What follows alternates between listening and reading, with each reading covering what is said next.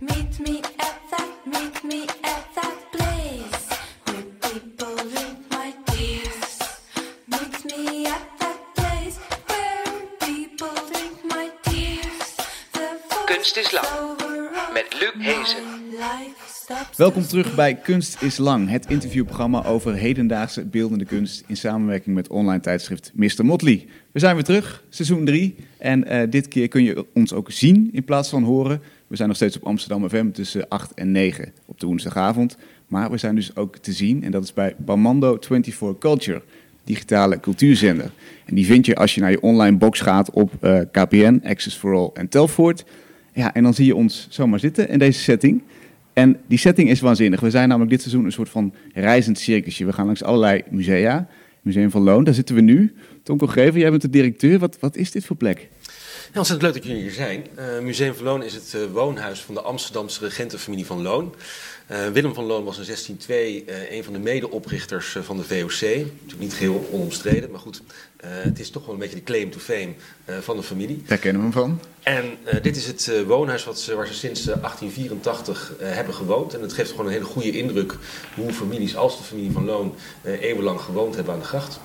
En ik zie allerlei goud, ik zie kandelaars. Wat is dit voor vertrek, speciaal deze ruimte? Ja, het is een goed begin om hier te beginnen in de grote ontvangstsalon van het huis.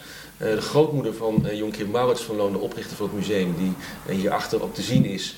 Zij vertegenwoordigt de koningin Wilhelmina Ja. in de stad Amsterdam. En hier werd je dus ontvangen en dan bepaalde Tora mede of je wel of niet door de koningin werd ontvangen. En vandaar dat het echt zo'n imposante ruimte is met grote portretten die echt bedoeld waren om indruk te maken op bezoekers van het huis. En zoals Maurits van Loon zei, eigenlijk vroeger was het huis ook al open eh, voor bezoekers weliswaar. Mhm, Niet voor iedereen, maar het was wel toegankelijk. Nou, we gaan kijken of onze gast van vanavond door de keuring komt voor de koningin. Tanja Rittenbecks is dat. Dankjewel Tonko, we komen graag nog terug eh, ergens het komend seizoen. Dankjewel. Ja, mijn gast voor deze week is Tanja Rittenbecks.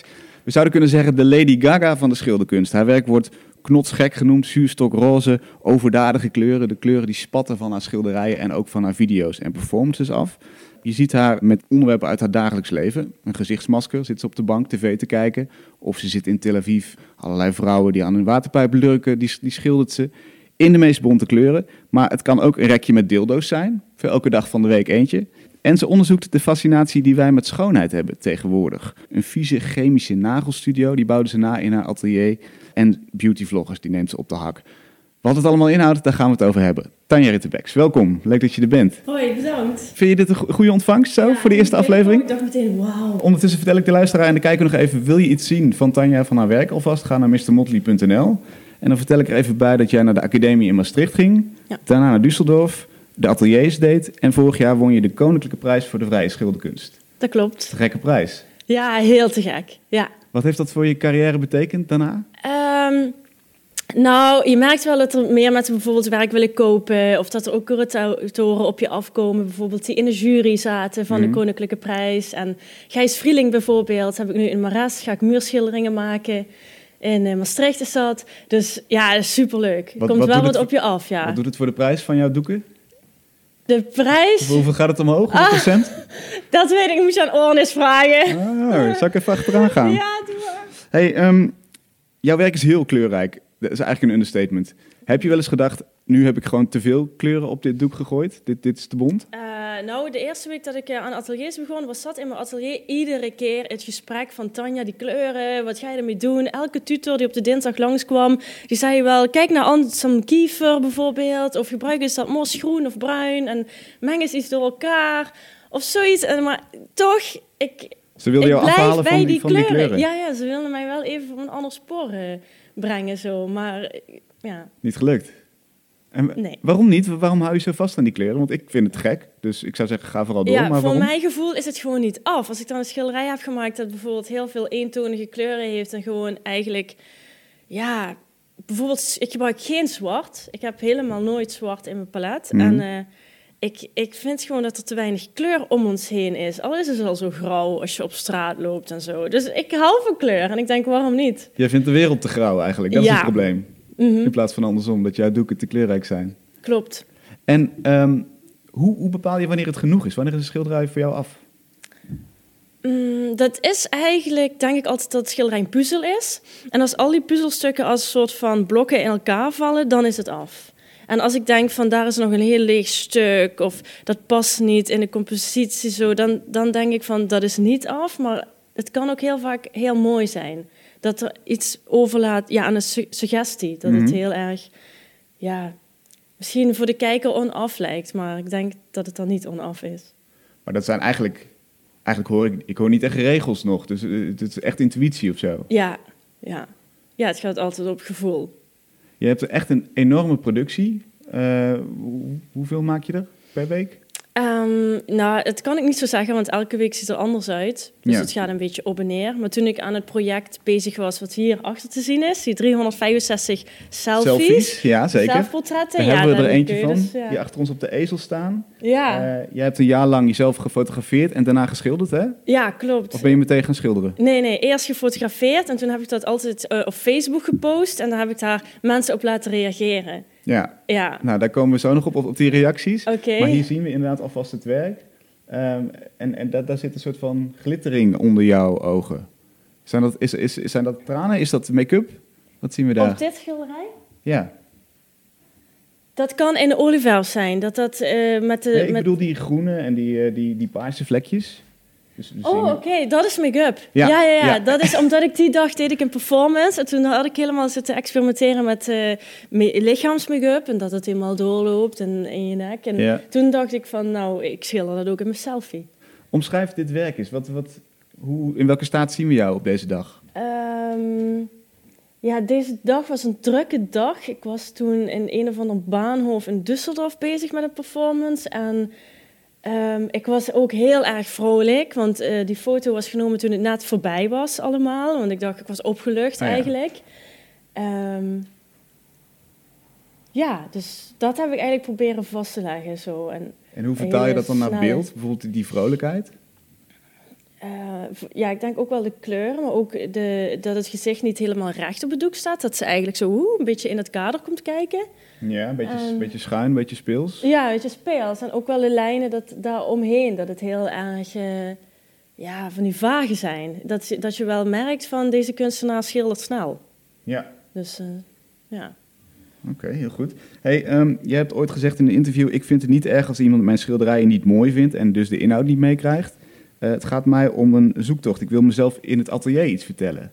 Mhm. Wat, wat is dat voor zoektocht? Kun je dat eens vertellen? Ja, die zoektocht houdt nooit op. Die gaat altijd verder. Ik denk dat elke kunstenaar dat wel heeft, dat hij in zijn atelier bezig is en gewoon als een soort van kind aan het spelen is, omdat je de hele tijd denkt van, ehm, het, het is een nieuwe uitdaging. Je wil je overtreffen altijd. Want je denkt, wat ik vorig jaar daar gemaakt heb, dat moet nu weer beter.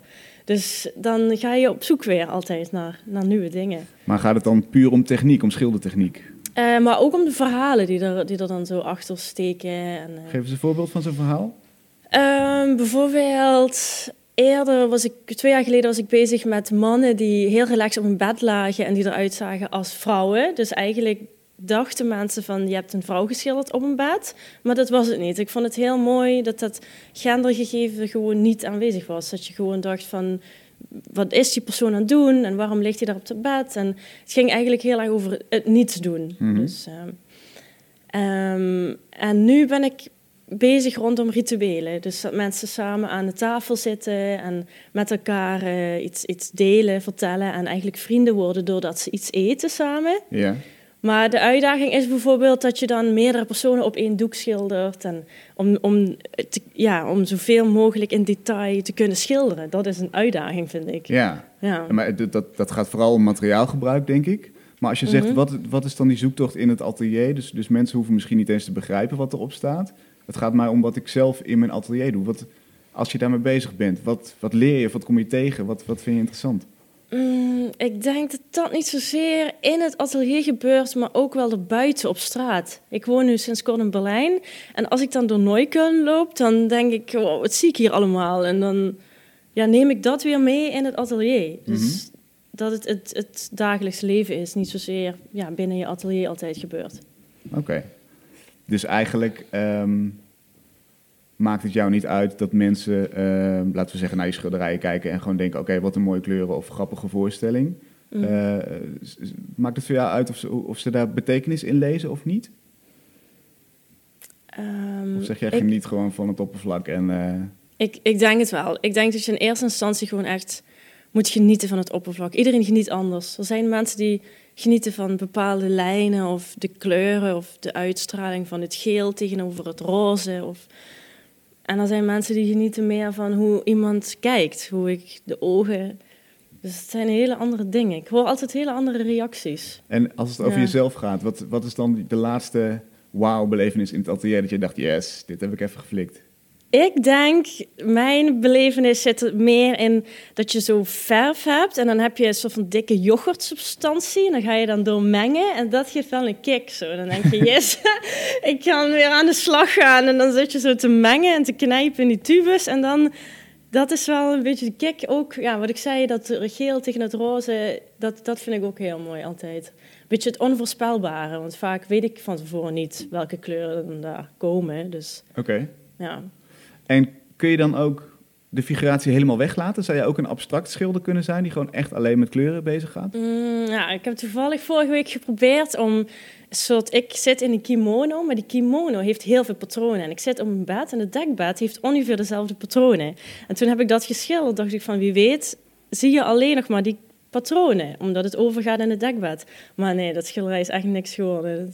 Oké, dus de abstractie is niks voor jou. Nee, nee. Interessant, interessant. Ja. Jij maakt ook performances. Ja. En je neemt vlogs op. Bijvoorbeeld in How to Steal a Dirty Million, dat is een van jouw, eh, jouw films. Mhm. Loop je als een vlogger door de stad. Eh, je, je, becommentarieert het op een vlogmanier. Ehm, maar je, je dartelt ook naakt rond in een zwembadje. En Ja. in een eerder interview zei je, ik ben een soort parodie van mezelf. ja. Leg eens uit. Mm, nou, als ik in die rol stap van eh, bijvoorbeeld te performen, ben ik ook nog wel een beetje mezelf. Mhm. Maar ik denk dat je ook een soort schaamtegaans moet, eh, ja, overheen moet stappen. En de, dan is het makkelijk om te denken dat je de parodie bent van jezelf. Want anders dan sta je daar als Tanja. Ja, dat is heel anders. Dus in die Dan films... is het directer als je jezelf bent. Ja. Oké. Mhm. En ehm, wat kun je als parodie wel wat je als je jezelf niet zou doen? Speel je dan een rol? Mm. Ik denk het wel. Ik denk dat ik dan een rol speel en dat ik dan makkelijker, ja, een of andere beweging of dingen op straat aan mensen ga vragen. Of bijvoorbeeld ehm, in Afrika heb ik die film gemaakt, What's the Definition of a Woman? En daar heb ik ook een aantal eh, performances gedaan. En als ik dan, zodra ik een kostuum aantrek of dat is toch anders dan in het dagelijks leven, dat je gewoon ja, ja, in je pyjama op de bank zit of zo. Ik weet niet, je stapt even in een rol, heb ik het gevoel altijd.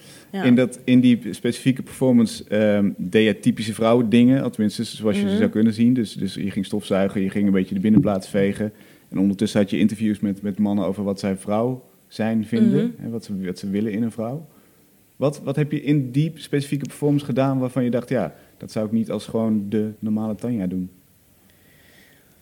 Ehm, ja, ik vind het, aan de ene kant denk ik, wie weet doe ik het wel als een normale Tanja. Ik weet het niet. Het loopt een beetje zo door elkaar heen. Ik denk ook dat iedere keer als je als kunstenaar bijvoorbeeld eh, op vakantie gaat of zo, dan neem je ook weer die vakantie mee in je eh, beroepspraktijk. Dus eigenlijk is het heel moeilijk te zeggen waar ik de grens leg van, oké, dit is de parodie Tanja en dit is de normale Tanja. Ik weet het eigenlijk niet. Dus, eh, En, en niet. maakt het uit voor de betekenis voor jou?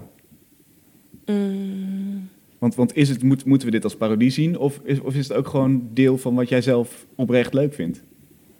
Dat vloggen bijvoorbeeld. Ja, ja, het is deel echt wat ik zelf oprecht ook leuk vind. Wat ik zelf ook gewoon zou doen als een normale Tanja, Mhm. zeg maar. Ja. Dus En, en moeten we die filmpjes dan als serieuze vlogs zien? Of moeten we ze toch als parodie zien?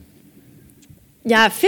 Ik denk dat het voor iedereen is van, eh, dat je er een beetje doorheen moet kijken. Oké, dit, dit is gewoon eh, Tanja en dit is eh, een beetje de parodie Tanja. Ik, dat, dat, dat loopt een beetje door elkaar. Dat is voor mij niet helemaal helder. Misschien komt dat nog ooit, maar Ja. nu...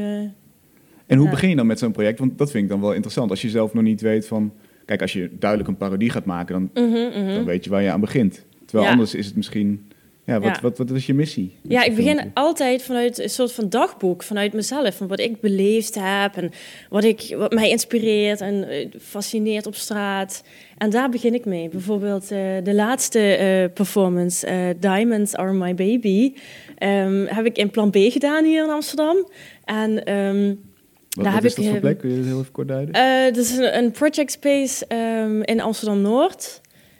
En eh, ja, super te gek. Heel veel vrijheid heb je daar als kunstenaar. Ehm, ze geven jou eh, de ruimte. eh, er is goede begeleiding. En ja, het is gewoon... Oké, daar deed je moet plan B bezoeken. Mhm. ja, ja, daar deed ik die performance. Ehm, en de performance combineer ik altijd met ehm, video's, geluid en mezelf. Maar ik praat bijna nooit tijdens een performance. Het gaat meer om de beweging en dat je dan eh, een beeld hebt, zoals een schilderij ook zou kunnen uitzien. Dat vind ik Mhm. altijd belangrijk. En een muurschildering was er nog bij daartussen. En ehm, ja, de performance geeft dan eigenlijk weer een soort van beeld van hoe ik de dag begin en de dag eindig. Zo. Ja. En waarom is dat interessant? Waarom, waarom kom jij zelf heel vaak voor in je eigen werk? Ik kan er niet omheen. Ik kan, ik kan niet werk maken dat totaal los staat van mezelf, waar ik niks, ja, nooit beleefd heb. Ik kan, ja, ik moet altijd werk maken wat ik zelf beleefd heb. Ja. En ehm, denk je dan na over eh, wat voor beeld anderen van jou gaan krijgen als je, als je dat hebt? Als je dat gemaakt hebt? Dus, dus zo'n performance, zeg maar.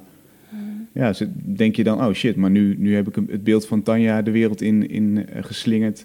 Wat, wat anders is dan ik misschien ben? Of, Ja, daar sta ik van tevoren niet bewust bij, eh, bij stil. Dat ik denk, oh, mensen in het publiek denken nu dit en dit of zo. Nee. Wel de reacties naar de hand. Mhm. Dan ja, wordt me eigenlijk duidelijk van, oh, oké, zo, zo gaan mensen daarmee om. Of, of dit of dat ja, beweegt hun. Of, eh, maar het is niet zo dat ik daar van tevoren over nadenk. Dus eigenlijk zou je kunnen zeggen, het is ook een beetje zoals, zoals een vlog. Het begint gewoon heel oprecht Ja. met jouw leefwereld. Ja, En eigenlijk zet je heel veel daarin open mhm. eh, en laat je mensen daarin meegenieten. ja, ja. Ja. Dat is wat je doet. Ja, eigenlijk, dat eigenlijk ben je gewoon een, eigenlijk. sch- een schilderende vlogger. ja, zo zou je het kunnen omschrijven, ja. Ik, ik omschreef jij ook over omschrijvingen gesproken als de Lady Gaga van, van de schilderkunst. Wat, wat vind je van zo'n term? Vind ik wel een hele eer. Wel, toch? Ja, Hè? ja, ik heb toevallig vorige week American Football gekeken. en dan was Lady Gaga aan het optreden. Ja. Ja, echt. Ja, vind ik super geweldig, die pakjes ook zo. Is er bij jou ook een soort van doorlopen van, van, van kunst naar je verschijning? Ik bedoel, je ziet er eh, imposant uit. Je hebt een goede, eh, goede stijl, zeg maar. Uitbundig ook. Past heel erg bij jouw schilderijen. Zit daar onderscheid tussen? Of is, dat, is dit gewoon jouw... Ja, dat heb ik altijd al gehad. Ik vond het altijd al leuk. Gewoon leuk eh, kleren aantrekken. Ja. Ja. Dus, dus het, Ja. het, het decoreren, dat klinkt een beetje mhm. truttig misschien, maar het, het, het mooi maken van het leven. Dus als je door de straten loopt en zegt, dit is te grauw, in mijn Ja. doeken wordt het kleurrijker. Ja. Eh, ik ga niet in H&M kleren lopen, ik trek iets bijzonders aan. Dat komt allemaal uit dezelfde voorkeur. ja, ik vind het een mooie omschrijving. Decoreren. Ik vind, ja. Mhm. Want je zou ook kunnen zeggen, decoreren is oppervlak zonder betekenis. Ja, dat zou je ook kunnen zeggen. Maar Of hecht je geen waarde aan die betekenis? Dat kan natuurlijk ook. ik denk dat ik meer waarde hecht aan het decoreren dan aan de betekenis. Af en toe wel. Ja, Ja. En het ver- verschilt soms. In schilderijen vind ik het soms echt meer waarde aan de, aan de, de decoratie. Ja, de decoratie klinkt misschien wel heel stom. Maar om het doen zelf, om het maken, om het schilderen zelf. Terwijl in een performance ligt, en een video ligt eigenlijk meer de nadruk op eh, het verhaal. ja. Ja. Okido. Hey, we gaan even naar muziek, want je, we Ja. vragen je altijd iets mee te nemen, althans Ja. de gast. Eh, en jij hebt gekozen voor eh, Pink and Blue van Hannah Diamond. Ja, ja. Gaan we naar luisteren. Leuk. Oké. Ja, je luistert naar Kunst is Lang vanavond met kunstenaar Tanja Rittenbecks. En dit vrolijke popdeuntje kwam van jou, uit jouw eh, platencollectie. Ja, Waarom klopt. deze? Ik vind Hannah Diamond eigenlijk helemaal te gek. Ik was toevallig naar een concert in Berghain in Berlijn gegaan van haar. En toen zag ik haar voor de eerste keer. Ja, hoe ze uitziet als een prinses. Helemaal met glitterende oorbellen. En eh, ik, ja, ik vond het helemaal te gek. En ik hou heel erg van het naïeve. Dat ze dus eigenlijk zo zingt alsof ze niet kan zingen. Een beetje zo. oeh, Mhm. Ja, dat, dat vind ik echt heel erg leuk. En het is, het is mega poppy natuurlijk. Je, je, het glazuur spat van je tanden af. Zo zoet is ja, het eigenlijk. Ja, ja, ja. Maar dat vind je lekker. Dat vind ik echt wel lekker. Ja. Waarom? Wat, wat zit daar voor energie in? Of wat, wat, wat is er zo lekker aan? Ja, dat het echt zoet is, roze, dat alles glimt. Ik ben een soort extra ook wel, denk ik. Is dat picky? ja. En ehm, wat wilde je eigenlijk worden vroeger? Prinses? Ehm, heel vroeger wou ik cowboy of kapper. Oké. Ja. nou ja, als kapper kun je ook Ja. glimmen, inderdaad. Eh, want, want eh, kunnen we dit doortrekken? Is jouw ideale wereld eh, een en al roze en glitter en, en Mhm. pop? Ja, ja, eigenlijk wel. Zo zie ik wel de ideale wereld. Oké. Ja. Hey, in 2015 deed jij een eh, selfie-project. We hadden het zo net al even over Everyday Selfie Series. Ehm, daar zagen we een foto van jou eh, nageschilderd. Mhm. Maar ook wel soms eh, verwilderd, soms blij, maar soms ook onzeker, soms boos. En je zei, ik kreeg hele bizarre en soms zelfs seksistische reacties. ja. Vertel. Mhm. Ja, nou, in de foto's kreeg ik meer reacties dan op schilderijen. De foto's zijn veel directer, denk ik. En de reacties, ja, die gingen echt van, oh, ik kom klaar, of wil je met me trouwen, of... Wow. Ja, hele bizarre reacties. Van, ook van mensen waarvan ik ze niet kende. En ze... Ik neem aan van mensen, als je zegt Ja. ik kom klaar, dan was het misschien niet iemand die in je Facebook vriendengroep zit, toch? Of wel? ehm, nee, volgens mij niet. Ja, ja, ik- nee. En wat, waarom deed je dit eigenlijk? Had je dit nou, verwacht? het kwam in het begin zo dat ik iedere keer gewoon een selfie, onbewust een selfie maakte. Ja. En op een gegeven moment een heel archief aan selfies op mijn laptop had. Toen dacht ik van, ja, wat doe ik daar nu mee? En toen dacht ik, ik ga gewoon iedere dag mijn profielfoto veranderen. Maar mensen irriteerden dat ook echt wel. Die zeiden zo van, ja, Tanja, daar heb ik helemaal geen zin in. Iedere dag jouw kop te zien, ik eh, ontvriend je. Er zijn ook echt mensen die me toen ontvriend hebben... omdat ik iedere dag die profielfoto moet veranderen. Dus, Oh, eh, wow. ja, en daarna, als, toen het archief op was, toen moest ik wel iedere dag een foto maken van mezelf. En dat is best wel irritant, want dan denk je van, nou, ik wil eigenlijk geen foto maken van mezelf vandaag, maar je moet dan wel. Omdat je dat project gestart bent. Ja, eh. Maar je kan ook zeggen, ja, fuck dat project. eh, als ik geen zin heb om, om mezelf te fotograferen, doe ik het niet. Maar nee, ik wilde wel doorgaan. je wilde doorgaan, ja. Ja. En wat, wat, wat wilde je eruit halen? Wat wil je, wat wil je ermee laten zien in zo'n, in zo'n jaar jezelf? Ehm, nou, ik wilde eigenlijk iedere foto een beetje anders, een ander verhaal vertellen. Een andere sfeer, een andere omgeving. Er zat ook wel, dat was ook weer die mengeling van die parodie en hoe ik me echt voelde. Je ziet ook sommige foto's, daar huil ik op of daar voel ik me gewoon echt niet vrolijk. En ehm, andere foto's zie je maar een stukje van mijn tong of dan klim ik in een deur. Of, dus ehm, ja, het was een soort van boek of verhaallijn van 365 keer een gezicht. Mhm. Ja. Was het ook een manier om, ehm, eh, ik kan me voorstellen dat je naar je eigen leven gaat kijken en, en denkt van, hey, wat, wat doe ik eigenlijk met mijn tijd? Als je elke dag moet vastleggen, het is ook een soort van verantwoording. Van, Ja. hey, wat, wat heb ik vandaag gedaan of doe ik iets interessants? Wat, wat, wat kwam je ja, tegen? ik reisde best wel veel in die tijd. En toen ik ben het project begonnen in Düsseldorf. Mhm. Toen ging ik naar Amsterdam. Eh, en sommige selfies, als ik er nu terugkijk, is heel leuk. Dan denk ik, oh ja, toen voelde ik me zo en zo op die dag. Of ja, toen was ik in Parijs bijvoorbeeld. Of toen was ik inderdaad in residentie in Afrika. En ja, ja. een dagboek. eh, een soort- ja. Dagboekfunctie. Mhm. Je zou ook kunnen denken, juist die seksistische reacties, eh, dat, dat, daar word je super feministisch van. Of dan ga, daarvan ga je denken van, hé, hey, wat, wat is het voor bullshit eigenlijk, dat er zo met me wordt omgegaan. Heb je die, heb je die ideeën ook? Nou, ik vond het juist heel erg cool om te zien hoe open het internet is. Dat in mensen, zodra ze iets typen op hun laptop, zich helemaal niet meer schamen om wat ze typen of zo. Ze typen maar wat soms. En dan denk ik, wow, het internet is echt zo ja, open. En sommige mensen kende ik gewoon ook echt. En die typen dan zo'n reactie. Ik dacht, daar moet ik wat mee doen. Dus die heb ik gebruikt als titel van een schilderij een jaar later. Oké. En, en wat, wat vind je van die openheid? Vind, je- vind je dat goed? Interessant? Of, Voor, of- voor mij vind ik dat goed, maar voor die mensen die het typen niet. ja, dus eh, ja. En dat is natuurlijk iets wat, wat we nog nooit gehad hebben. Het is een re- relatief nieuw fenomeen. Mhm. Aan de andere kant, die openheid heb je zelf ook. Want we zien jou ook naakt in, in, in een badje. Ja, ja, ja, ja. Hoe, hoe verschilt dat van die, die, eh, eh, die opmerkingen die, die zo Ja, maken? ik ben heel open met beeld en met tekst niet. Ik zou niet zo snel iets typen. Iets, eh, Oké. mijn mening uiten in tekst, online, vind ik best wel moeilijk. En, en Ja. waarom weegt dat zwaarder dan beeld? Weet ik niet. Misschien omdat beeld ook een soort, soort oppervlak is of zo. Of een eerste kennismaking waar nog van alles achter kan zitten. Tekst lijkt Mhm, mij eh, meer geconstrueerd. Moet je meer over nadenken misschien. Ja. Ja, en eh, het is meer een mening. Bij een beeld kun je nog van alles denken. Bij een tekst, dan staat het daar. Ja, Ja, en dat is te definitief. Of ja vind ik wel. wat ehm, heb, je, heb je wel eens ervaren dat dat is misgegaan? Of dat je denkt van ik heb iets gezegd waar ik eigenlijk, waar ik eigenlijk helemaal niet meer achter sta of zo? Nee, nooit. Nee. Maar het klinkt bijna alsof jij zegt: Oké, ik, ik wil het niet geschreven hebben, want dan ben ik ervoor verantwoordelijk en dan is het mijn opvatting. Ja, dat denk ik dan van tevoren. Maar als het dan online staat ergens of het, het is getypt, dan heb ik dat niet meer. Dan, Nou ja, dan is het prima. Ja, ja. Hey, en dat feminisme waar, waar ik over begon, ben je, zou je jezelf een feminist noemen? Ben je daarmee bezig? Mm, een tijdje wel ben ik in mijn werk daarmee bezig geweest en ehm, heb ik daarover nagedacht. Maar ik denk niet dat ik een feminist ben. Ik denk niet dat ik zo ver zou gaan in ehm, ja, opvattingen die achter het feminisme staan. Ik denk het niet. Tot waar houdt het op? Waar, waar, eh, tot hoever kan je meegaan? Mm, ja. Dat weet ik niet. Waar houdt het, Het is op? geen geschreven Waar tekst. het? je kan het gewoon zeggen. dat klopt.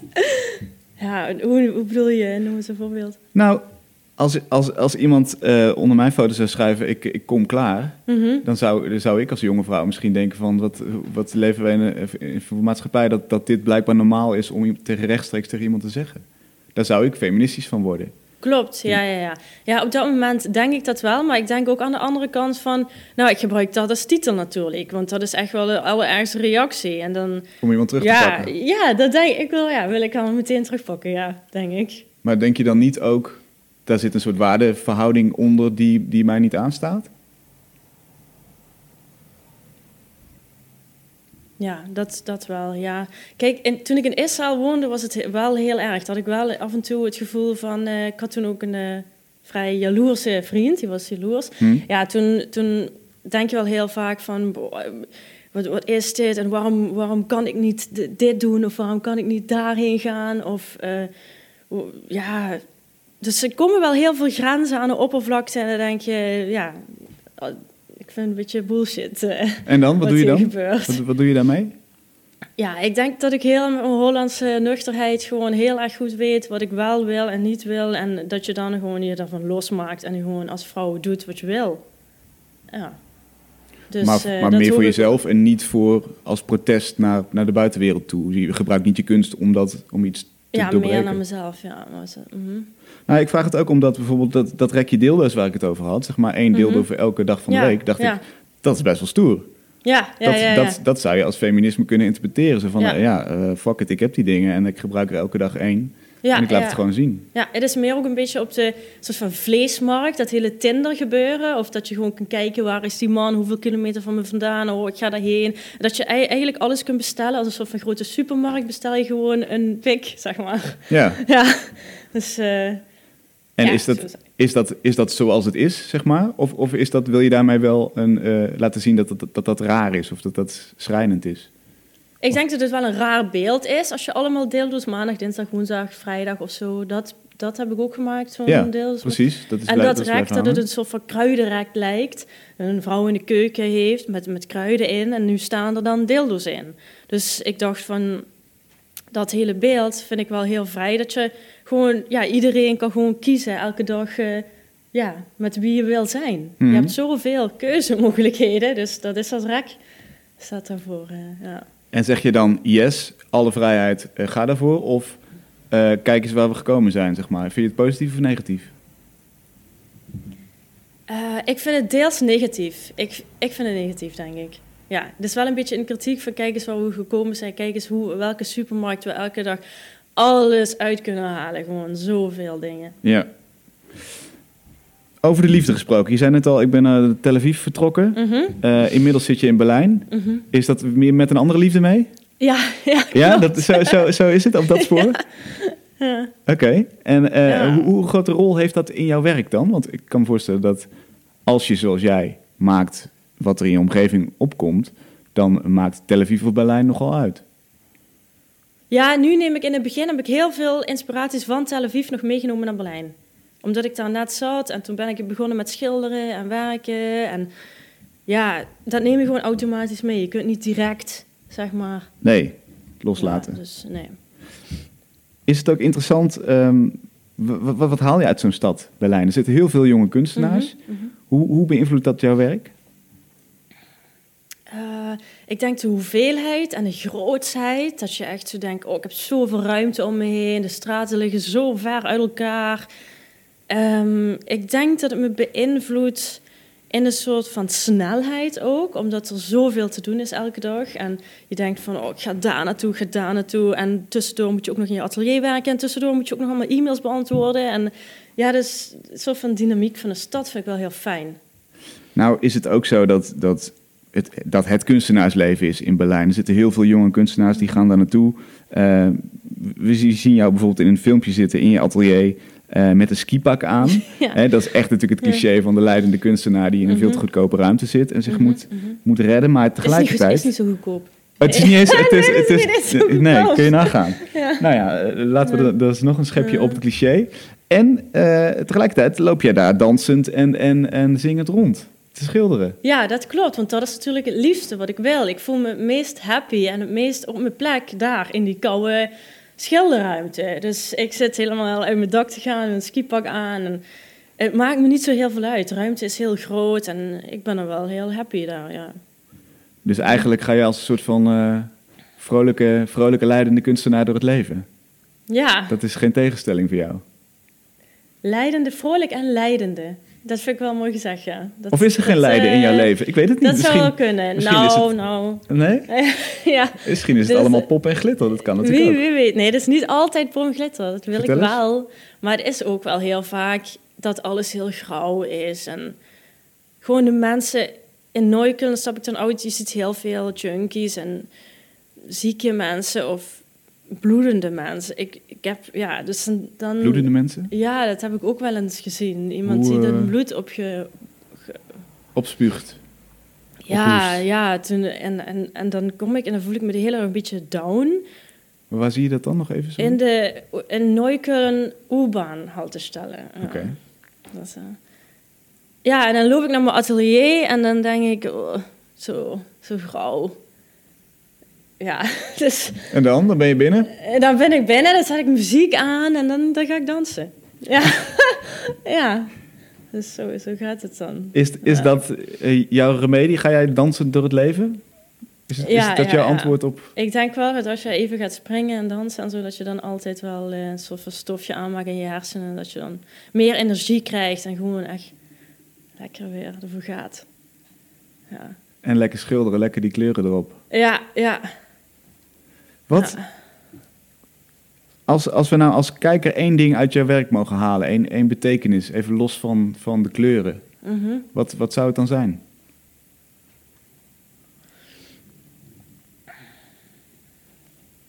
Mensen, denk ik. Le- het contact tussen mensen. Leg eens uit. Ehm, in mijn werk, in mijn video's, in mijn performances, in mijn schilderijen zijn altijd figuren. Altijd mensen die iets, een handeling doen, ritueel doen, elkaar aankijken of een portret alleen.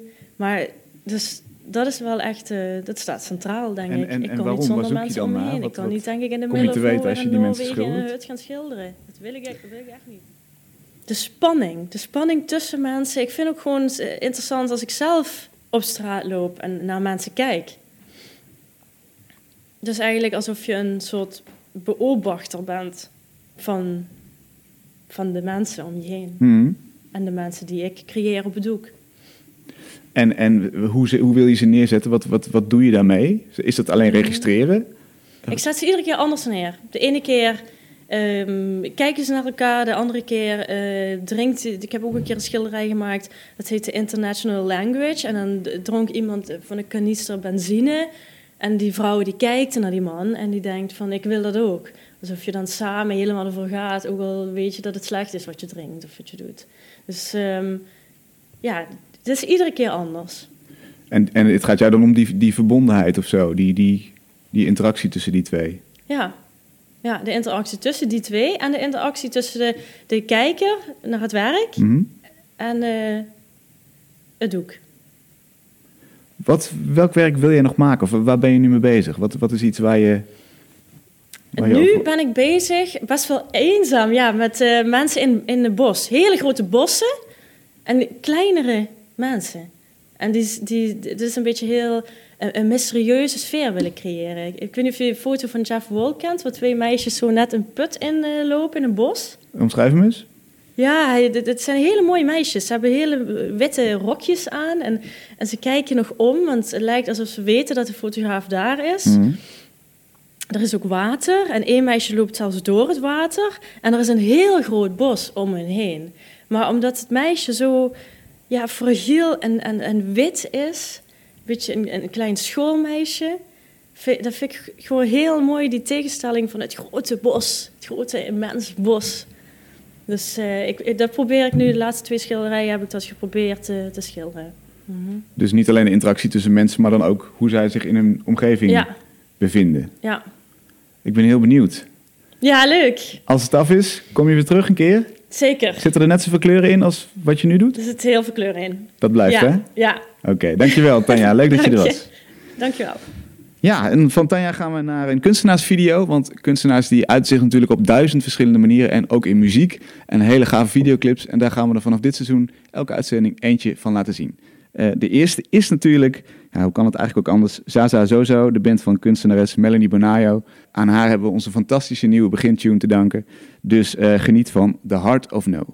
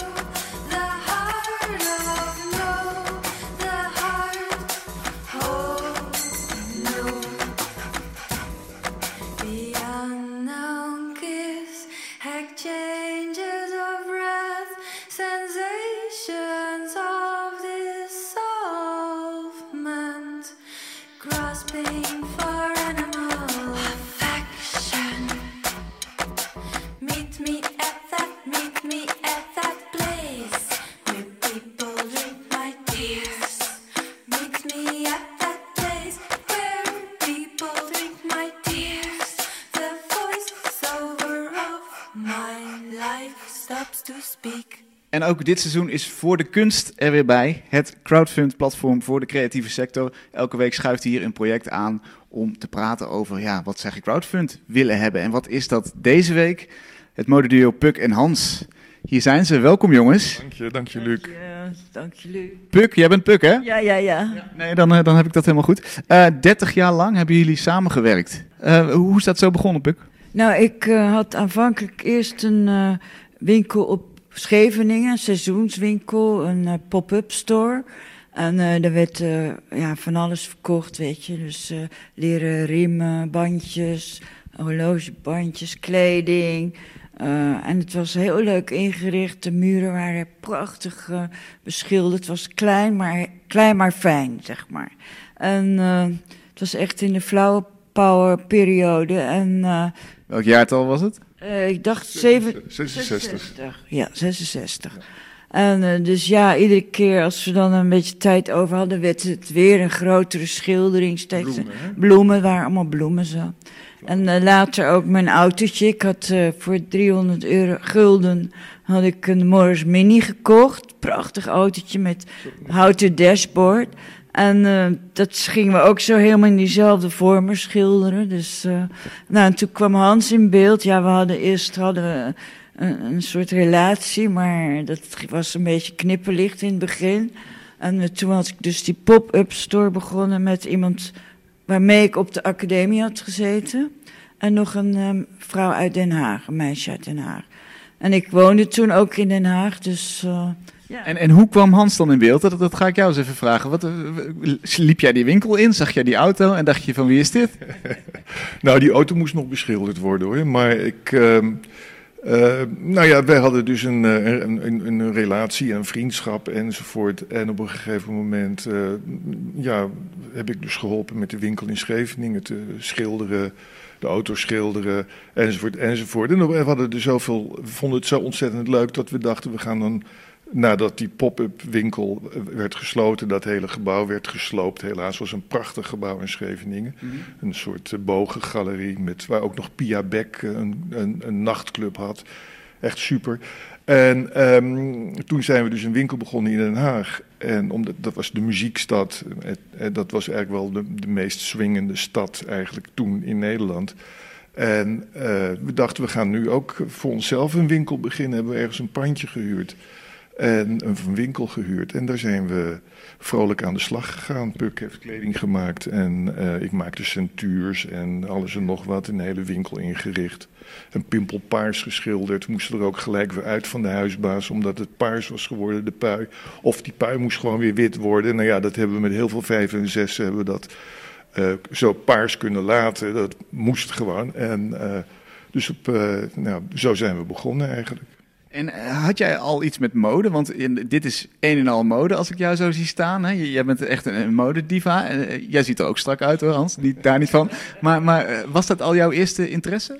Ehm, nou ja, kijk, mijn moeder die was altijd heel erg bezig met kleding. Altijd kleding maken voor zichzelf. Die zag er altijd heel verzorgd en goed uit. En ik moest vaak helpen enzovoort enzovoort.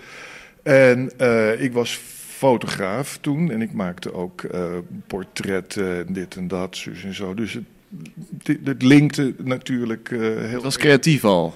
ja, maar heel creatief. Als het maar artistiek was, dan was het goed. Hè? Dus, ja, in die tijd. Dus eh, nu nog steeds natuurlijk. Maar dat, eh, ja, dat, eh, dat was de spirit, de drive eigenlijk. En, eh, ja, en dat kwam, kon gewoon heel goed samenkomen in die winkel. Ook omdat het een soort ja, concept store-achtig idee had. We verkochten ook de hitweek. We verkochten ook psychedelische posters. eh, Poederdoosjes. ja, eh, en we maakten kleding echt uit, uit ge, ja, gerecycled, zou je kunnen zeggen. Omdat we gingen vaak eh, naar, naar, ook, ja, dat klinkt een beetje raar, naar voddenboeren.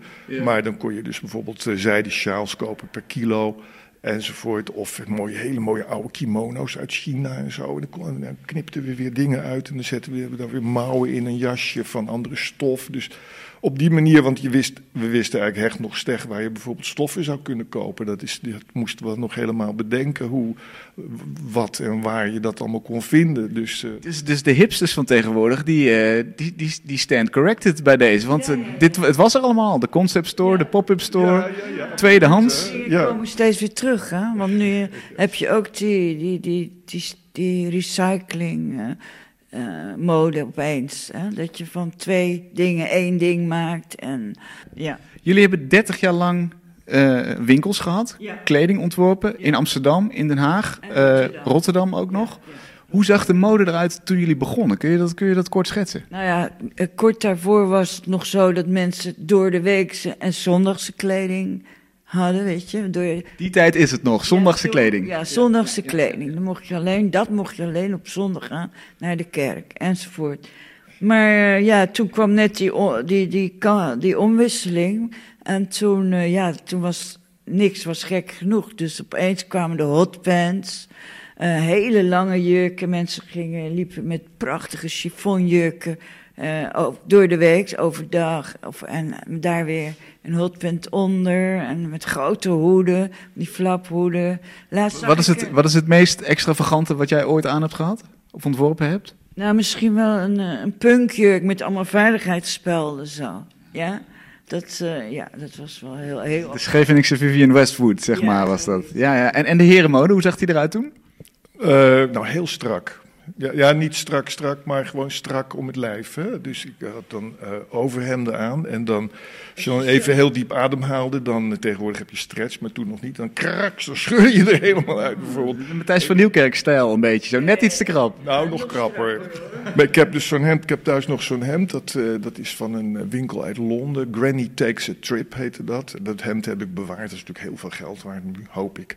En, maar dat heb ik dan even gepast laatst. En dat gaat maar tot zover eigenlijk. Dus ik was vroeger echt helemaal... Ja, dus dat is een kier van 10 centimeter bij je, bo- bij je borst. In die tijd waren, was ook heel erg mode versleten leren jasjes. En ik heb, voordat we die winkel begonnen, ben ik wel eens met een vriend naar Parijs geweest. En dan gingen we daar op de Puce, Marcel Puce, gingen we versleten leren jasjes opkopen of kopen. We hadden een stuk of tien van die jasjes. En die gingen grif van de hand aan eh, Barry Hay enzovoort. Die waren helemaal, helemaal versleten. Dat was toen ook een soort look. Dat is, eh, toen kwam ook net de jeans op eigenlijk, hè, in die tijd.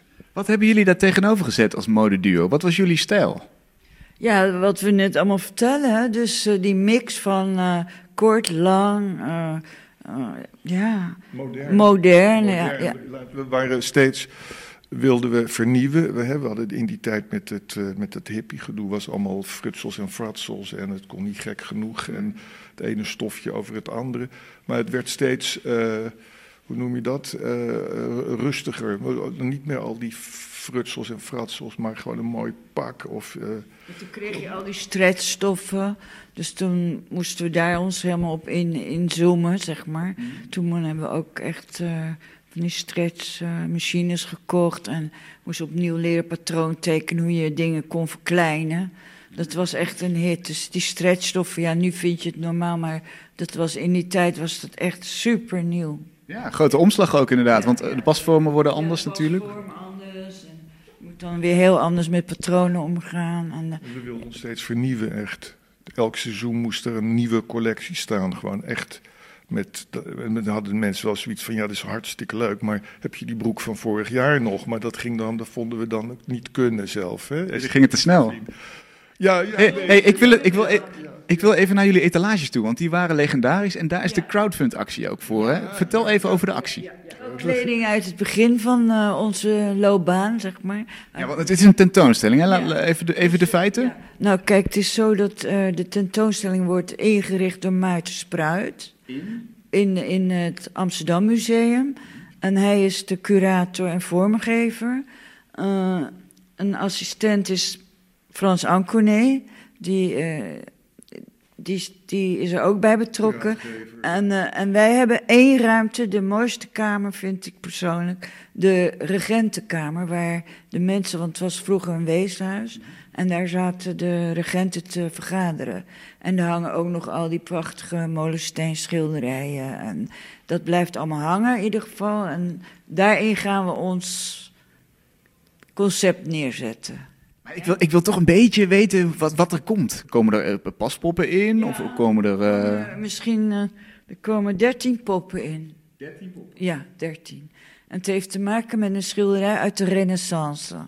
En eh, die opstelling houden we aan. Dus eh, En, en daartussendoor zitten jullie eigen stukken. onze kleding. Nou ja, dus nee, dat is geheel met onze kledingstukken en accessoires, eh, maar gewoon van 30 jaar gemixt door elkaar heen. Hè? Dus dat is, eh, en dat is, eh, ja, ik denk dat het echt prachtig gaat worden. Maar ik durf het nog niet zo hard te roepen altijd, want eh, ik ben ontzettende twijfelkont. Dus, eh, Ja, ja, ik snap het. Is het ook een trip down memory lane voor jullie? 30 jaar, Ja. jullie eigen mode? ja, ja, Ja, ja. want eh, kijk, we hebben nu, eh, we doen nu steeds ook hele, we hebben ook hele andere projecten gedaan. Dus van een oude boerderij een schitterende villa gemaakt. Wel alles een beetje in diezelfde lijn natuurlijk. Hè. Op een gegeven ogenblik eh, heb je het wel een beetje door dat je eerst een soort concept bedenkt en dat je van daaruit verder komt natuurlijk. En ik ben nu eh, met schilderen bezig en Hans is aan tennissen en eh, nee, dus... Dus de krachten zijn weer even verenigd voor deze tentoonstelling. Wanneer kunnen we hem zien, Hans? Eh, 7 juni is de opening en eh, vanaf 8 juni tot, geloof 8 september of zoiets. hè? En eh, ja, dus eh, In het Amsterdam Museum. het Amsterdam Museum. En, en misschien, heel misschien komt er nog een eh, modeshow. Heel veel eh, van onze oude klanten en kennissen, vrienden, die willen heel graag dat we een modeshow gaan geven. En dat zal er misschien plaats gaan vinden op de binnenplaats daar. Dus een waanzinnig mooie binnenplaats. Heel veel Amsterdammers kennen dat nog niet eens, het, eh, die binnenplaats. Want je komt op een andere manier binnen. Dus dat willen we ook een beetje openbreken daar. Dat het, eh, Het is heel verscholen, hè, dat, dat plein. En eh, soms eh, zeg je, ja, het is daar en daar. En dan kennen mensen die hele, dat die, die hele buurt niet, omdat het, je moet er van de Kalverstraat in of van de Nieuwzijds Voorburg. wel. En eh, het is een beetje verscholen, zeg maar. We gaan, eh, we gaan Een kijken. beetje, een beetje meer eh, rugbaarheid aan gegeven. Bij deze gedaan, het Amsterdam Museum. En jullie gaan er een waanzinnige presentatie van maken. Met de hulp van de crowdfunders. ja, dank u, eh, crowdfunders. Hartelijk dank. Precies, precies. Wij zijn de volgende week weer met Geim van Luid. Tot dan.